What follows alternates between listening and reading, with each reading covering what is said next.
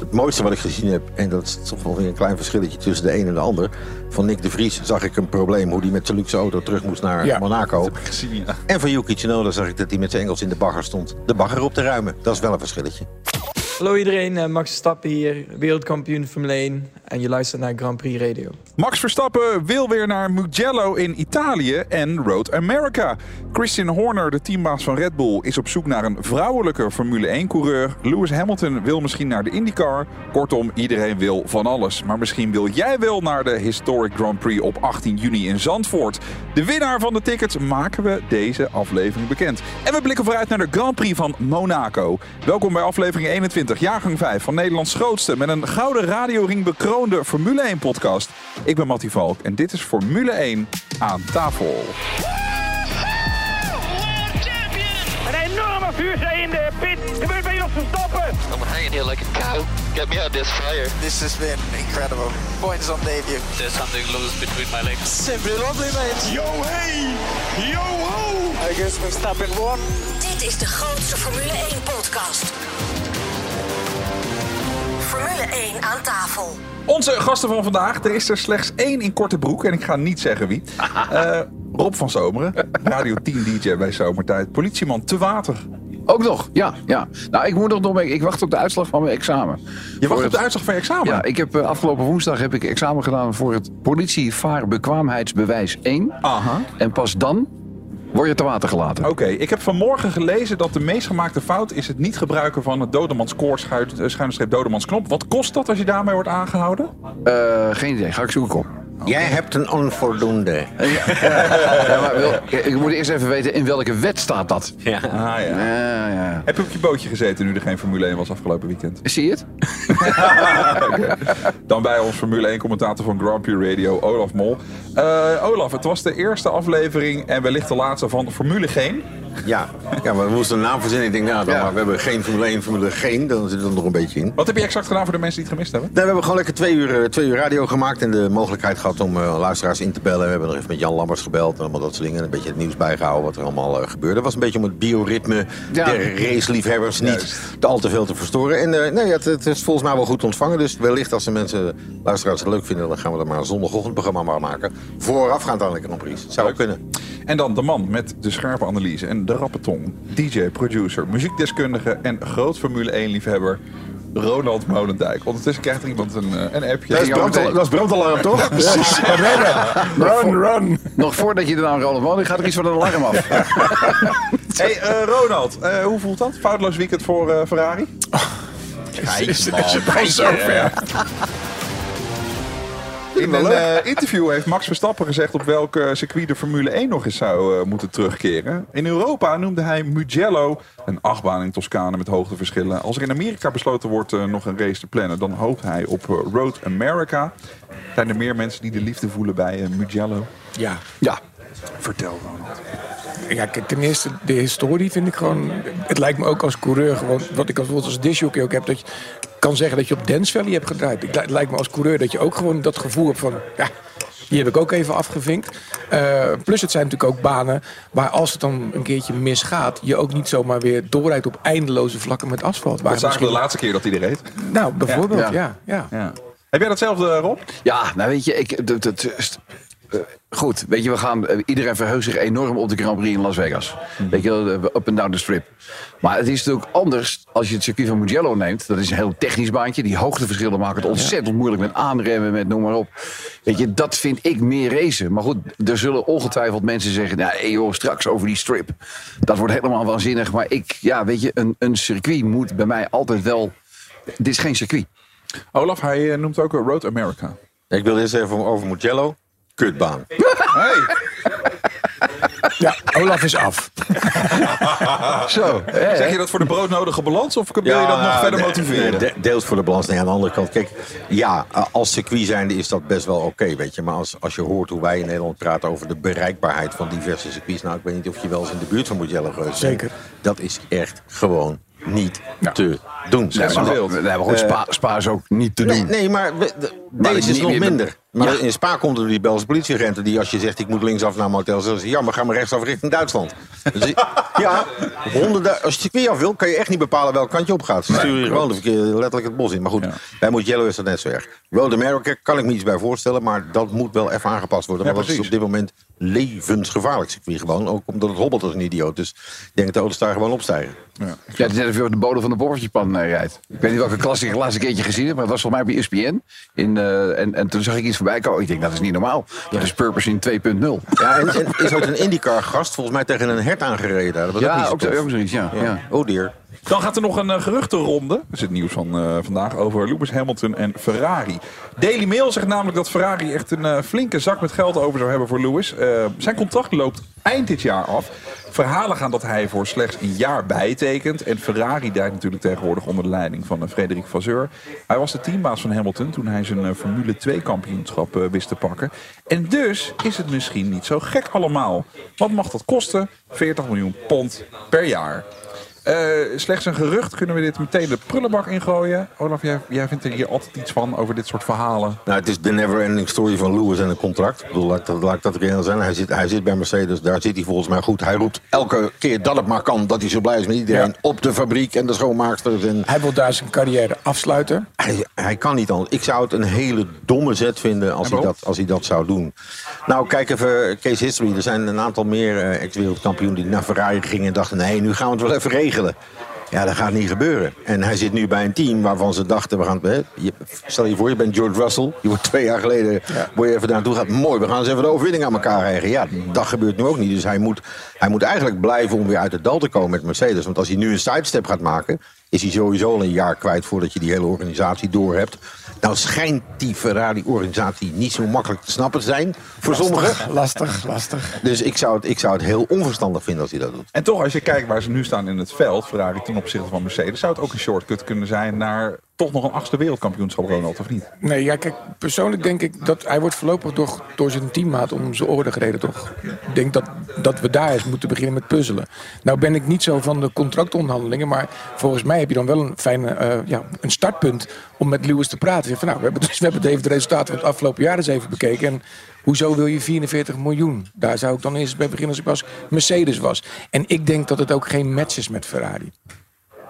Je ziet dit gewoon niet voor je. Lewis nee, Hamilton in nee, de Ferrari. Nee, nee, dat is het voor. Nee, dat, ik denk toch dat je daar ja, een ander soort coureur voor nodig hebt. En uh, wat, er, wat er nu rijdt is misschien ook niet. Ik zou nog steeds heel erg blij zijn als er echt een keer een Italiaan in een Ferrari wint. Wat we nu bij de MotoGP zien. Italiaan op een Italiaanse motor. Wauw. Ja, dat zou voor mij wel echt de fantasie zijn, ja. Stel, het gaat wel door, uh, Rob. In wie zijn stoeltje moet hij dan komen te zitten? Nou, ja, ik denk sowieso in dat hele verhaal heeft Ferrari dat harder nodig dan dat Hamilton het heeft. Want bedoel, wat, wat, wat heeft hij bij Ferrari te zoeken? Buiten het feit, bedoel, geld is volgens mij al geen motivator meer. Die, bedoel, hij kan het niet eens meer tellen, hij kan het alleen maar wegen.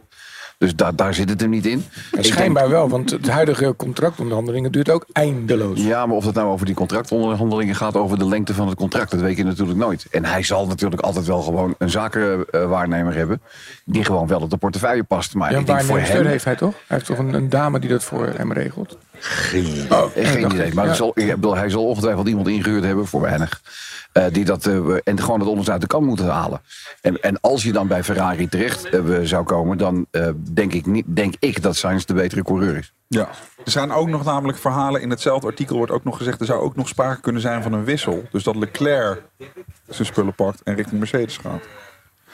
Ik zou Leclerc, als ik Ferrari was, zou ik Leclerc nooit laten gaan. Nee, ik ook niet. Toch, want nee. voor mij heeft Leclerc meer basispotentieel dan ja. Sainz. Ja. Ja, Sainz maar... moet er harder voor werken. En Sainz is misschien, is misschien wel wat, wat is kopie is verder. Me, me, meer racegochme. En, ja. ja, maar de, die, die tijd heeft Leclerc nog wel. Want dat was natuurlijk van de week wel een redelijk mooie vergelijking die, die uh, Piero Ferrari maakte. Mm-hmm. Die zei van ja, maar Leclerc mogen we nog niet helemaal vergelijken, want hij is natuurlijk drie jaar later dan Max begonnen. Dus die ervaring mist die. Max heeft dit soort fouten die Leclerc nu maakt Zeker, ook ja. gemaakt. Zeker. En als hij dat onder de knie krijgt, dan vind ik dat Leclerc wel een coureur is die op par is met de Hamiltons en de Verstappens en de Sainz niet altijd. Ja, hij bezwijkt nog wel vaak als er echt druk op staat. Ja, maar dat is waar, waar ik het over... Dat, maar het dat is, zijn ervaringsdingen. Die heeft Max ook gehad. Hè? In Monaco, in de vrije training, ding plat rijden. Die kunnen kwalificeren heel weekend naar de Galamiezen. Weet je, gevleugelde uitspraak van Olly. Ja, kom. If you want to finish first, you first have to finish. Yes. En dat overkomt hem te vaak. Dat, hij dat, dat zit in het kopje, niet in zijn racetalent. Ik denk dat hij qua racen meer talent heeft dan dat Sainz heeft. Maar Sainz is in zijn kop gewoon veel verder. Hmm. En die, die kan op de een of andere manier die concentratie wel opbrengen. En die heeft net zoveel wil om te winnen. Maar is ja, minder gul met het maken van fouten. Ja, dus jij zegt Hamilton in het stoeltje van Leclerc. En Olaf zegt het tegenovergestelde. Ja, en dan hebben we eigenlijk ook weer de balans. Ja, dat is ook prachtig. Dat is hartstikke mooi. En Ronald, wat vind jij ervan? Nee, Ronald. Ik vind nog steeds dat er een keer een Italiaan in een Ferrari ja, zit. Ja, ja, maar, wie, maar wie dan? Want ja, wie? Die, de, wow, ja, dat, er zijn er op dit moment niet nee, zo heel niet veel. veel. Nee, nee, maar kijk, dat, uh, uh, um, kijk ik ook weer even naar de MotoGP. Daar moest ook een Italiaan opstaan, namelijk Valentino Rossi. Die zijn eigen raceteam en zijn eigen raceschool begon. En nu rijden er gewoon vier van zijn school in het hoogste klasse van de MotoGP. Dus maar misschien moet dat bij, ja, ergens in Italië ook gebeuren. Je hebt natuurlijk wel ja, de, de, de Ferrari-opleidingsteams die erbij zijn. Maar daar zit volgens mij op dit moment niet echt iemand in waarvan je zegt... wauw, wat een snelheid. Nee, want Schwartzman had dat dan moeten doen. Maar ja, dat gaat hem ook niet worden. En nee, dat is ook geen Italiaan. Dat is ook geen Italiaan. Ja, maar je hoort al heel vaak, weet je, bij Verstappen. Die was aan het karten. En toen wist iedereen al van nou... Ja. Uit dat Italiaanse segment komt wat dat betreft buiten MotoGP... niet zo heel veel op Formule één gebied bovendrijven. En ik, ik begrijp ook niet goed waar het dan ligt. Want bedoel, laten we heel eerlijk zijn... dit is een land dat wat dat betreft alles heeft... Ja. Om mensen van, van, vanaf de zuigelingenzorg op te leiden ja. tot Formule één-coureur. Zeker nog, als je ergens op, op, op de wereld te hard wil rijden... Ja. is het gewoon in Italië, want ja. daar, daar zwaaien ze gewoon naar je. Ik spreek uit ervaring. Ja. Volgens uh, Aston Martin gaat het uh, team in de toekomst nog een grote stap zetten. Ze hebben de afgelopen tijd uh, vaak vanuit de Porter Cabins gewerkt op uh, Silverstone... omdat ze wachten op de afronding van de nieuwe fabriek en uh, simulator... Groot voordeel dan, ze hebben die van Mercedes dan niet meer nodig. Aston Martin werkt ook nog aan een uh, nieuwe windtunnel. Maar die zal pas vanaf tweeduizend vijfentwintig uh, gereed zijn. Olaf, kun je uitleggen hoe die samenwerking tussen Mercedes en Aston Martin op dit moment nog precies in elkaar zit? Nou, Aston Martin koopt alles bij Mercedes wat ze mogen. En dat wil zeggen een leasecontract uh, voor motoren en dergelijke. Ze zullen waarschijnlijk een versnellingsbak kopen, achttien wielophanging. Plus alle, alle onderdelen die je mag overnemen. Als constructeur ben je verplicht bijvoorbeeld het chassis helemaal echt zelf te maken. En er zijn een aantal onderdelen die vallen onder een pool die je gewoon kunt halen. Kan stuurbekrachtiging zijn en dat soort zaken. Ja. Um, en, en dat is het eigenlijk. Maar ja, ik ben benieuwd of ze, uh, of ze die stap gaan maken die ze denken. Kijk, de stap die ze nu gemaakt hebben, die maken ze niet zo heel snel meer. Dus ik zou eerst, als ik Aston Martin was, zou ik roepen, nou met de nieuwe fabriek die eraan komt, kunnen we het niveau wat we nu hebben vasthouden. Ja. En dat, moet, is al, dat is al heel wat. Ik moet wel zeggen, ik heb, uh, op YouTube volg ik de fab- het bouwen van de fabriek. Goh, uh, dat, ja, maar dat is je hebt echt... tijd over. Ja, vaak. Maar het is allemaal in real time. Zit je dat te kijken? Nee. Van, oh, dat weet timelapse. Maar gewoon het, het bouwen van de fabriek van Aston Martin, waarvan ik wel echt zwaar onder de indruk ben. En waarom? Ja, het, het is een, een de grootte, de, de schaalgrootte is ja. immens, maar ook ik.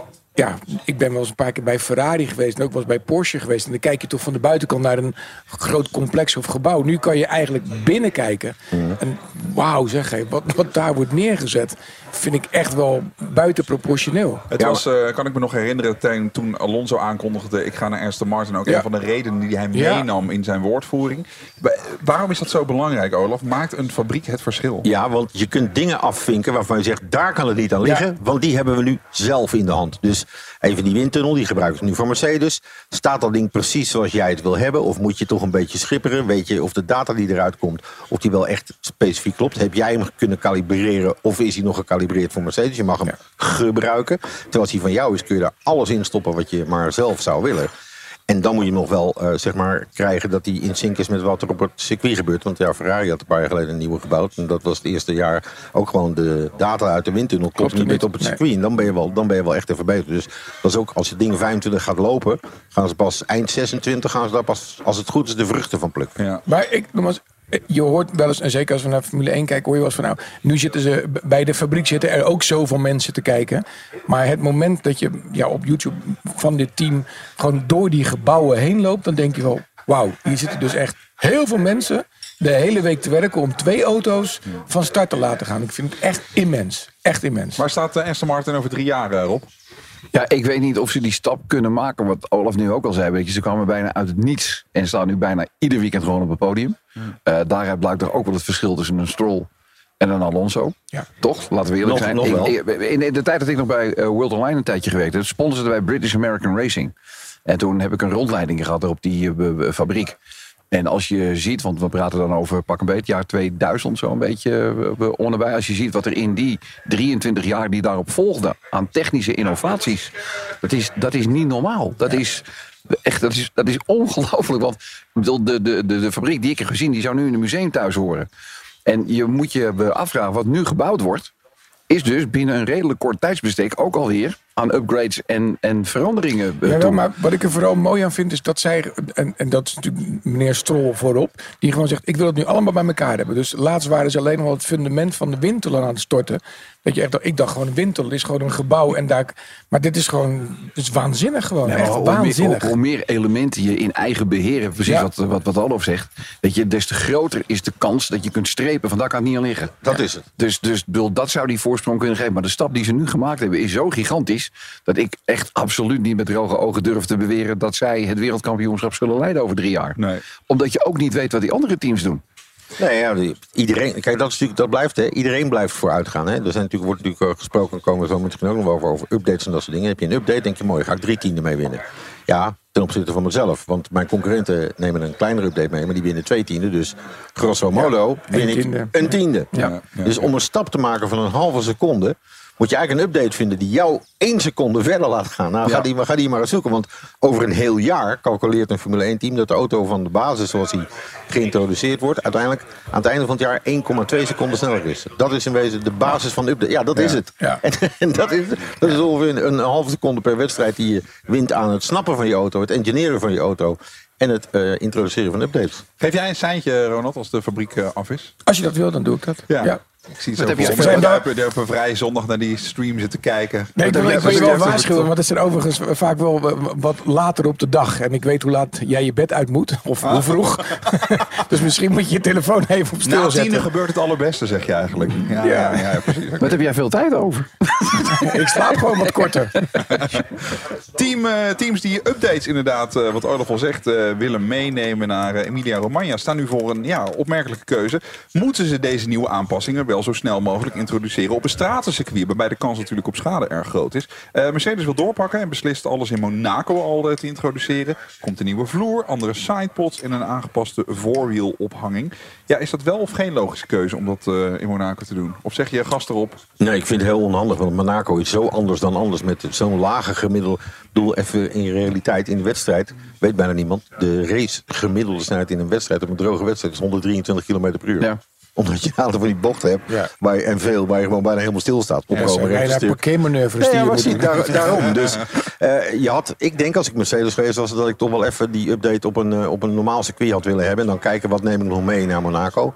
Aan de andere kant moeten we ook wel niet hysterisch zijn. Iedereen verandert zijn auto voor Monaco. Dus ja. los van wat ze meenemen aan nieuwe vloeren, dan is alleen maar weer de vraag, wil je dat in Monaco hebben als je een nieuwe vloer hebt? Want stel, oké, okay, nieuwe vloeren, ze zijn klaar, het duurt uh, lang. We hebben er twee. Ja, eh, dan is die auto anders. Dan is het vertrouwen niet. Misschien ja. maken ze wel een klappertje en dan heb je er geen. Ja. Dus daar, het heeft meer te maken met hoeveel van de updates hebben ze in reserve staan. Ja. Of moeten ze misschien terug ja, dan weer en, naar, naar de oude situatie. En wat, en kan dat? Wat brengt de update? Als jij een vloer meebrengt waardoor je minder vleugel zou kunnen zetten, dan zou je in principe bij Monaco daar misschien wel wat baat bij kunnen hebben. Maar rij dat ding plat en heb je eens een vloer liggen. Zou ik het niet doen. Maar zometeen in F één aan tafel spelen we Raad het Autogeluid. Je kunt winnen een volle tank brandstof voor je auto, de Flitsmeister twee en een fles officiële Ferrari Formule één champagne. We hebben een vraag gekregen van onze luisteraar Linda van der Hurk over de pitboxen tijdens een raceweekend. Ik zie hier verder nog staan, Christian Horner wil een vouw in de Formule één. Vrouw? Ja, ik wil een papiertje pakken, maar ik denk dat er een vrouw uh, bedoelt. Toch? Dat denk ik. Uh, we blikken natuurlijk uh, vooruit naar uh, de Grand Prix van Monaco. En we maken de winnaar bekend van de kaarten voor de Historic Grand Prix op Zandvoort. Tot zo. Tank, Tink, Max Korting. Profiteer en race nu naar Tink punt n l.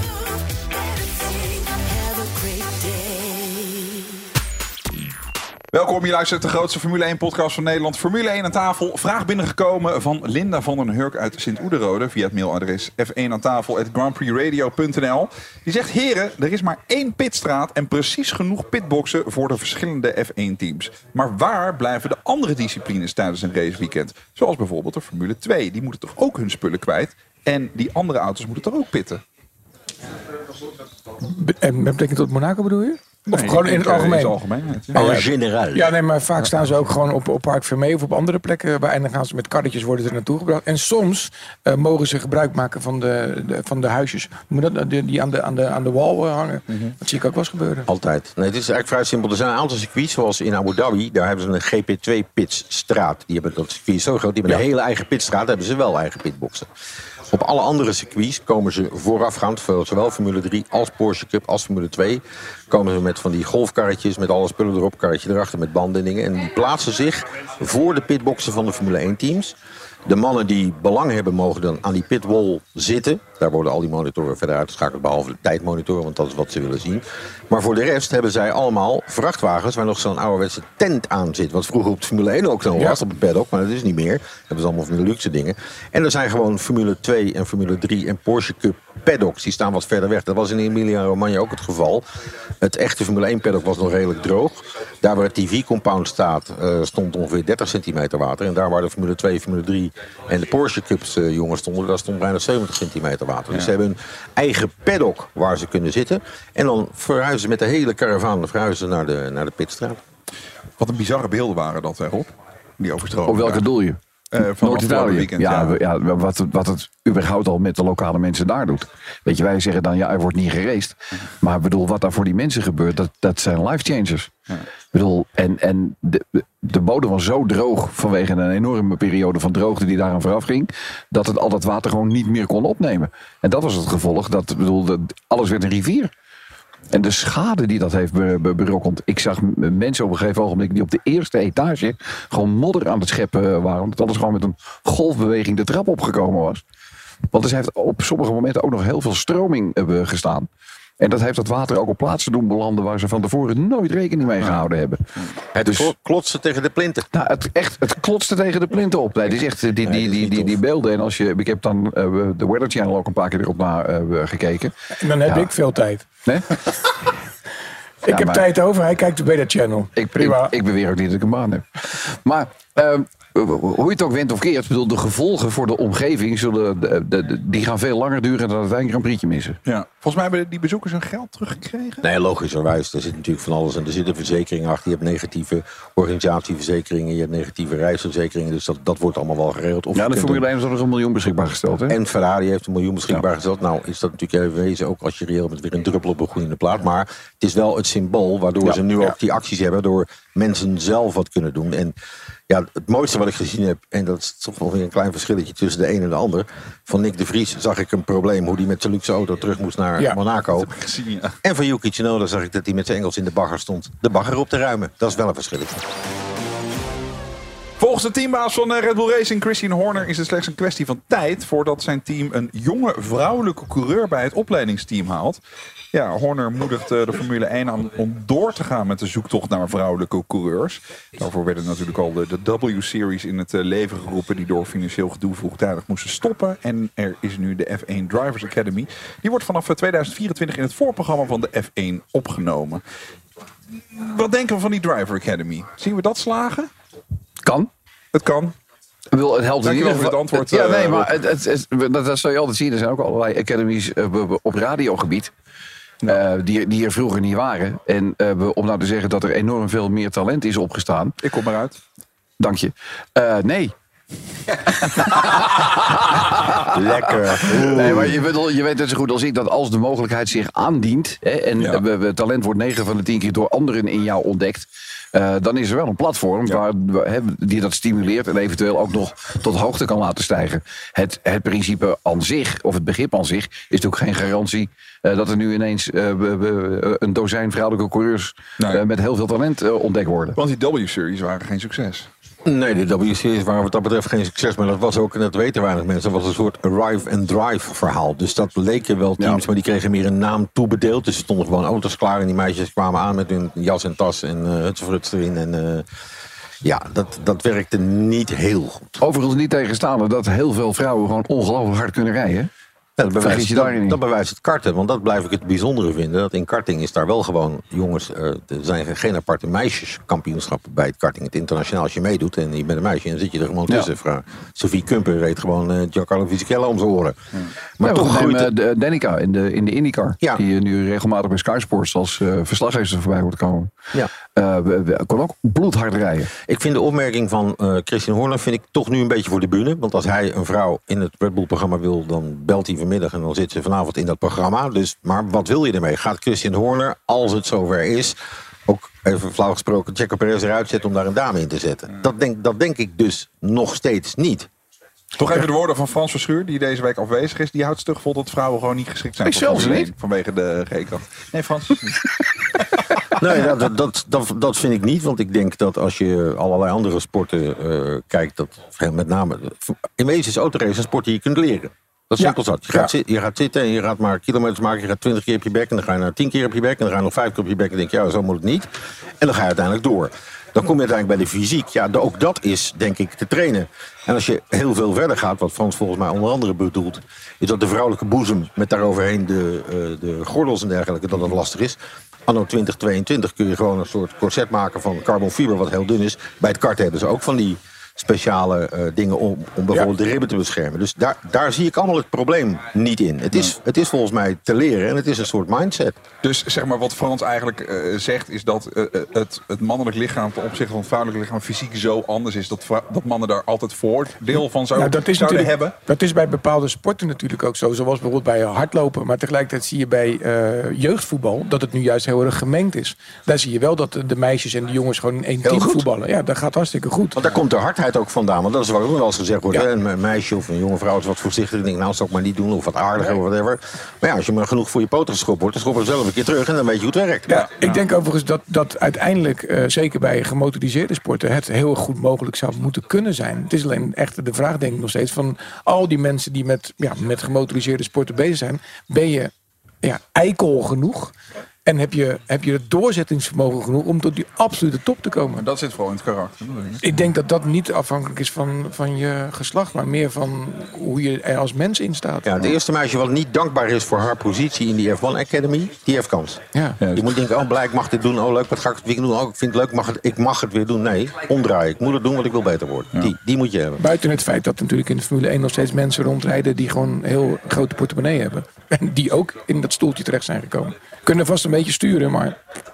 We gaan naar twee mannen bij een auto. We gaan namelijk spelen Raad het Autogeluid. Als je wint, dan mag je op onze kosten je auto vol tanken. We doen er ook nog een Flitsmeister twee bovenop de waarde van tachtig euro. En een fles Ferrari Trento Doc te winnen in Raad het Autogeluid. Mario de Pizzaman, die staat weer bij het autobedrijf Paul van Bergen. En praat met verkoper, ja, Jan Knevel.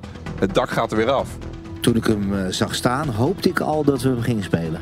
Heerlijk, hè? Hier worden we echt blij van, Mario. Kap eraf, maar ook weer het geluid wat we willen horen. Nou, vorige week hadden we ook een kap eraf uh, voituur. Uh, nu weer. Uh, weer zo glimmend. Kun, uh, ik, ik, ik, ik zit iets te bedenken. Uh, ik voel waar je naartoe wil. Uh, daar ga ik zeker over nadenken. De auto's, we hebben onze eigen poetsmeneer hier in dienst. Uh, anderhalve dag minimaal bezig met een auto te poetsen. We doen tegenwoordig ook glascoating. Het is gewoon vier dagen werk. Maar ja, dan krijg je ook wel iets heel erg moois. Daar gaan we wat mee, uh, mee verzinnen. Iets met Instagram of zo. Ik, uh, ik ga er een nachtje over slapen en we gaan er iets heel moois van maken. Heel gaaf. Um, want dan is je auto weer eens nieuw. Uh, dan heb je weer helemaal als nieuw. En inderdaad, in de glascoating zit gewoon vier, vijf jaar erop. Niet meer poetsen. Blijft gewoon glimmen. Snel naar de auto. Wat kun je erover zeggen? Uh, ja, net wat ik al een beetje aangaf, het echte autogeluid komt weer. Uh, heerlijke motoren, helaas, helaas uitstervend ras. En de kap eraf, dus uh, de baardharen gaan weer op en neer. Is die van het weekend vrij? Uh, jij mag hem hebben. Oké, okay, dan wil ik graag het geluid horen. Ik slinger hem aan voor je.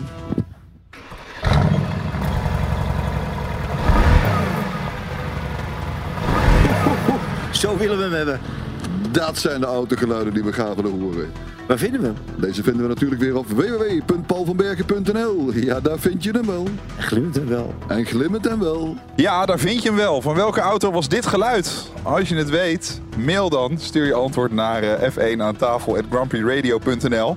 Winnaar van vorige week is Eline Peters. Het geluid was dat van een Mercedes E tweehonderd Cabrio. Ja. Yeah. Veel uh, rijplezier. Je mag je tank helemaal vol gaan gooien bij uh, Tink. Je krijgt ook nog uh, de Flitsmeister Tour te waarde van tachtig euro. Die voorkomt dat je te hard rijdt. En proost, want je krijgt dus ook uh, de, een officiële fles Ferrari Formule één Trento Doc. Zoals de coureurs die krijgen op het podium bij de Formule één. Ja, toch nog een keer Lewis Hamilton, uh, heren. Want hij heeft aangegeven dat hij open staat voor een test in de IndyCar. Als hij gestopt is in de Formule één. Nou, hoe zien we dat voor ons? Have fun. Have fun. Oké, okay. Ja, hij is natuurlijk nou, bezig. Uh... Hij is Amerika-liefhebber, laat ik dat vooropstellen. Dat is ja. natuurlijk simpel. Ja, we hebben is... de meeste, he, Schumacher heeft die periode gehad. Max begint dat nu ook een beetje te ontdekken. Lewis weet dat al jaren. Hij heeft al geen NASCAR MotoGP gereden overigens. Ja, maar, nee, oké, okay, maar dat, dat is dan voor de publiciteit. Het voordeel is, Lewis Hamilton kan naar Amerika vliegen. Die kan zijn vliegtuig uitstappen, een, een, een uh, vliegveld aflopen en hij wordt niet bestormd. En in Europa is dat wel even anders. En dat vinden ze daar nog wel prettig. Dat zal de komende jaren met al die Grand Prix die we in Amerika hebben wel gaan veranderen. Het zijn er al drie, hè? Precies. Uh, maar dat is wat hij daar prettig aan vindt. En ja, laten we reëel zijn. Als je ook weer, uh, wat was het gisteren, de beelden kijkt van de kwalificatie van de Indy wow. vijfhonderd. Dat ja. Met die snelle, dat is natuurlijk wel, dat heeft wel wat. En als, als snelheid uh, in je zit, en dat heeft, heeft Lewis Hamilton, dan denk ik, nah, en Alonso heeft het al een keer geprobeerd. Nah, moet ik toch wel een keer, misschien een keer kijken. Maar over big balls gesproken. Oh, niet normaal. driehonderdvijftig mijl tikte die V K aan als eerste rondje. Ja, en dan, en dan uh, op de hele lengte van het circuit, wat is het, achttien kilometer geloof ik? nul komma nul nul nul zes was het geloof ik. Voor de Paul. Nee, dat is een two-mile oval, hè? Dus het kan nooit achttien kilometer zijn. Nee, volgens mij. Oh, de, het aantal rondjes. Ja, het aantal rondjes ja, die gereden hebben. Over die achttien kilometer die die gereden hebben. Ja, gedeelte vijf, uh, maal zestien, drieëntwintig. Oh, dat verschil was zesduizendste, toch? zesduizendste mijl. Presentatie en bijgaan we even vierduizendste van een seconde. Ja. En jullie kunnen gemist, hoor. You're, you're, en dus wat roept V K nou voor excused. Ik had van tevoren nog even moeten dumpen. Ja. Ik had van tevoren nog even moeten schijten. Dan had, had ik die vierduizend. Ja, dat, is, dat vind ik wel een goede tekst. Maar wat een snelheden, niet normaal. Je kan uh, winnen kaarten voor de Historic Grand Prix in het kader van uh, vijfenzeventig jaar circuit Zandvoort. Ja, je hebt uh, vorige week onze special daarover kunnen horen. Je moest uh, de volgende vraag beantwoorden. Wie won de eerste Grand Prix van Zandvoort? Wij gaan daarvoor uh, onze prijswinnares bellen. Met Nula. Nula, je spreekt met uh, Mattie Valk, Olav Mol, Ronald Molendijk en Rob van Zoveren. Hallo. Goedemiddag. Goedemiddag. Goedemiddag. Mannen. Nou, dat konden we maar weinig zeggen, hoor. Goedemiddag. Uh, storen wij of niet? Nee, helemaal niet. Oké, okay, je zat gewoon bij de telefoon te wachten en je denkt, nou, ik heb die tickets in de pocket. Nou, ik was nou gewoon bij uh, radio aan luisteren. Oh, kijk nou. Dit is toch ook, het is niet te geloven dit, zeg. Hé, hey, uh, wat heb jij met Zandvoort? Uh, ja, wij zijn, uh, ik en mijn man zijn uh, heel grote Formule één fans. Natuurlijk Max fans. Uh, en we zijn hmm. twee keer geweest. Oh, wat leuk. Afgelopen jaar en het jaar daarvoor. En ja, het is verslavend. Wat goed. Wat, wat was je allermooiste herinnering daar? Waar denk je aan terug als je, als je die twee momenten nog even in gedachten neemt? Die twee keer dat je er was? Ik denk de vuur...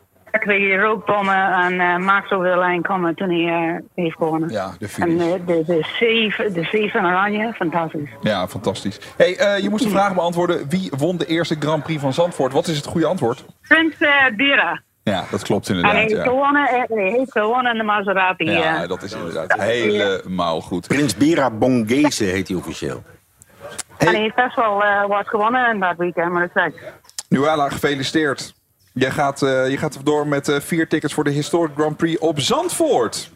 My god, fantastisch. Ja, wat echt leuk, zeg. Oh, uh, ja, echt geweldig. zestien, zeventien, achttien juni uh, aanstaande. Wil je er ook bij zijn? Ga dan naar uh, historic grand prix punt n l. Mis dat niet. Nuala, veel plezier daar.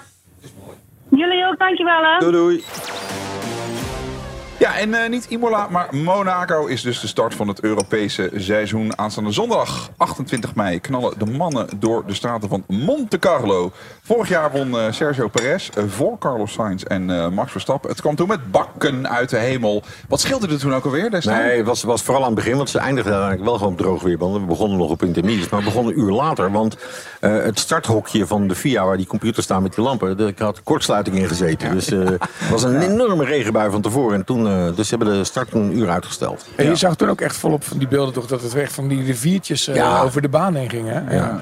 Heftig. Stratencircuit, is Perez in het voordeel, Rob? Ja, hij blijkt op ieder stratencircuit enigszins in het voordeel te zijn. Ja, ik zou moeten zeggen, weer een stratencircuit. Op hoeveel normale circuits hebben we dit jaar gereden? Ja. ja. Eén. Ja, we zeggen... Eén in Bahrein. Alle anderen. Ja, dat zijn allemaal stratencircuits. Ja, dat zijn allemaal stratencircuits. Ja. Ja. Bizar, hè? Klopt. Ja. ja, ik ben benieuwd wat Perez met de, met de qualifying doet. Als hij er goed voor staat. Ja. Ding in de muur. Ja, ja. ja, het blijft wel een dingetje. Het blijft wel een dingetje hier. Ja, Ronald, waar dat... denk jij aan? Bij Monaco? Bij aankomende zondag? Wat zie je? Ja, ik, ja, ik vind het een beetje een lastig... Um, ik kijk natuurlijk ontzettend lang naar Formule één. En ben letterlijk opgegroeid met de stem uh, naast mij. Uh, Olav in dit geval. En ik weet ook nog dat er van, van die... Ja, races waren waarvan je echt dacht, jezus, gaat er nog iets Daar, gebeuren? Ja, ja. Het is, de, de, ja, dan heb je altijd dat, dat hele mooie bochtje. Dan zag je zo echt acht auto's zo, en, en dat ronde na ronde. En tegelijkertijd zijn er ook races geweest. Je denkt, wauw, wat gebeurt er ineens veel? En klappen en auto's die door de midden braken enzovoort. Het is, pff, ik vind het een, een, lastige, een lastige race altijd, wat dat betreft. Nee, kijk, het plaatje klopt natuurlijk. Hè? Als je ja. het over Formule één hebt met glitter, glamour, noem het er allemaal maar bij. Wat normaal gesproken, zeker op Spa of andere circuits, niet zomaar voorhandig is. Ja, dat is daar natuurlijk wel. En dat maakt het ook... Er zijn veel meer mensen die de Grand Prix van Monaco kijken... omdat er meer te zien is dan de rijdende ja, auto. Dat ja. ook. En dat scheelt wel. Goed, dat als, er, echt... als er verder niks gebeurt... Nou, dan is, eindig je zoals je gestart bent. Ik vind die wedstrijd in principe wel te lang. Ik vind dat ze hem daar wel wat korter zouden kunnen houden. En ze zouden ook nog het circuit kunnen verbeteren. Want ik weet niet of je de laatste bochten ziet. Een beetje voor elkaar. Vlak voordat je de pits in gaat. Dus heb je dan... Uh, uh, het is dat Raskas. En dan ga je... Nee, ja. Uh, om, die, om die hoek heen. Ja, waar Schumacher voor. Juist. En, en dan kom je weer met zo'n negentig graden knikje het rechte stuk ja, op. Ja. Als ze één weggetje eerder nemen... dan kunnen ze dus veel beter inhalen. Je zou dus eigenlijk daar waar de pitsingang zit... Ja. kan je aan de... linker aan de rechterkant van die... Ja, ze moeten om een soort ratonnetje heen. Ja. En dan kom je dus veel beter het rechte stuk op. Maar of ze dat ooit gaan doen, weet ik niet. Maar dat zou voor mij een goed plan zijn. Want voor de rest is Monaco veranderen qua baan is best lastig. Best lastig, ja. ja. Uh, we spelen Koning van de Race. Um, we stellen vragen aan onze gasten hier aan tafel. Maar misschien weet jij het wel beter. Um, Rob, neemt Max Verstappen een voorsprong op uh, Perez in het uh, klassement? Ja, maar dat vind ik met een mechanische sport altijd zo. Ik bedoel, ik denk van wel... Als het puur gaat om kijkend naar de resultaten uit het verleden... maar die bieden nooit een garantie voor de toekomst. Uh, mechanische pech kan je altijd achtervolgen. Je ziet nu wat er bijvoorbeeld met een qualifying is gebeurd. Hè, dat Max dan ineens negende eindigt. En dat je denkt, oh, verloren race, die is klaar. En hij wint hem gewoon. Dus ik bedoel, er worden nogal wat wetten gelogen gestraft. Maar ik denk dat Perez niet een even goede coureur is... als dat Max Verstappen is. Dus als dat Lange omhaal naar het antwoord? Nou ja, nee. Ik denk, ik denk dat uh, uh, Perez op uh, eerbiedige afstand blijft van Verstappen. Olav, lukt het uh, Nick de Vries om punten te pakken? Ik ben bang van niet. Oké. Okay. Uh, Ronald, komen Sainz of Leclerc op het podium? Ja, Leclerc wint. Dat zou wel... Ja. Nou, als je het nou hebt over romantiek, die maar, het zou ja. natuurlijk waanzinnig mooi zijn. Ja. He, want volgens mij was de... Ja, was voorjaar stond in Q drie in de muur, hè? I Louis Chiron. Louis Chiron. Dat is die bocht ook dan van hem. Die won ooit die Grand Prix. Is volgens mij de laatste Monegasque die hem ooit gewonnen heeft. Maar dat is in achttien tweeëntwintig. Ja. Dus. En hij heeft ook wel zo'n momentje nodig. Zeker. En dat geluk hem ook wel. Al is het alleen maar voor je zelfvertrouwen. Want op een gegeven moment zit je in zo'n neerwaartse spiraal. En denk je, wat ik ook met mij lukt niks. En dan kan dit kan een ommekeer betekenen. Ja, ook voor kunnen. Je zelfvertrouwen. Ja, dat zou kunnen. Praat mee op onze socials. Ga naar de website grand prix radio punt n l. Natuurlijk is het uh, gehele raceweekend te horen via de app van Grand Prix Radio. Vrije trainingen, de kwalificatie op zaterdag en de race op zondag. Met onder andere Olav Mol en Jack Ploy. Tot zover Formule één aan tafel voor deze week. Ik dank jullie voor jullie aanwezigheid. En uh, geef jullie alle een fles officiële Formule één Ferrari Trento Doc mee in huis. Volgende week zijn we er weer. Gasten dan onder andere Olav Mol. En hij is terug, Frans Verschuur. Presentator van dienst is dan Rachid Finch. Tot zover Formule één aan tafel. Redactie was in handen van Sjaak Beumer en Koen Bakker. Vormgeving en montage Marnix Westhuis. Draaiboek en productie Mario de Pizzaman. Ik ben Mattie Valk en blijf nog even hangen voor de bonus. Is de grootste Formule één podcast. Formule één aan tafel. We zitten buiten op het terras van de Harbor Club in Vinkeveen. Tim die staat bij ons. Uh, Tim, wij verwachten verder niemand meer, maar je hebt uh, ongelooflijk veel eten neergezet. Ik, ik kom er zo bij zitten. Wat dus, staat er allemaal? Nou ja, wij hebben hier de vegetarische linguini. Dat is aangemaakt met een uh, sausje van dragon. Uh, lekker tomaatje erdoorheen, uh, wat broccoli. Dan hebben we hier de dry-aged entrecôte. Dat is een nieuwe op de kaart. Met daarbij wat chipotle boter, uh, een kleine caesarsalade ontop en wat chippies. Dan hebben we daar ook nieuw op de kaart de coquille makirol. Dus uh, uh, kokia aan de bovenkant, afgeglaceerd en gebrand met wat teriyaki saus. Uh, tamago, Japans zoet omelet zit erin. Mm-hmm. En een asperge, groen asperge. Dan hebben wij nog de risotto bitterballetjes met tomaat en uh, kaas. Met een beetje kimchi mayo erbij. De favoriet ondertussen, de bimis in tempura beslag. En we hebben nog een steektaartje met een lekker brioche broodje en de rijstkrispies met zalm en met tonijn. Het is ongelooflijk lekker. Tim, dankjewel. We het ziet er ongelooflijk lekker uit. Hey, die antrico is nieuw op de kaart. Staat er nog, ja. nog meer dingen nieuw op de kaart? Uh, ja, die rijstkrispies zijn nieuw. Die sushi roll is nieuw. De linguini is nieuw. En uh, ja, volgende week krijgen we nog wat nieuws. Ja. Top, het ziet er fantastisch uit. Dankjewel. Nieuwe dingen op de lekker, kaart. Man. Wanneer was je voor het laatst van de kaart, Rob? Moet ik je wel eens een uur hebben? Let op. Alle gebruik van hetgeen in deze podcast F één aan tafel wordt opgemerkt is ongeoorloofd. Zonder expliciete schriftelijke toestemming ter zake verkregen van Grand Prix Radio. Met inachtneming van een duidelijke, deugdelijke bronvermelding met link.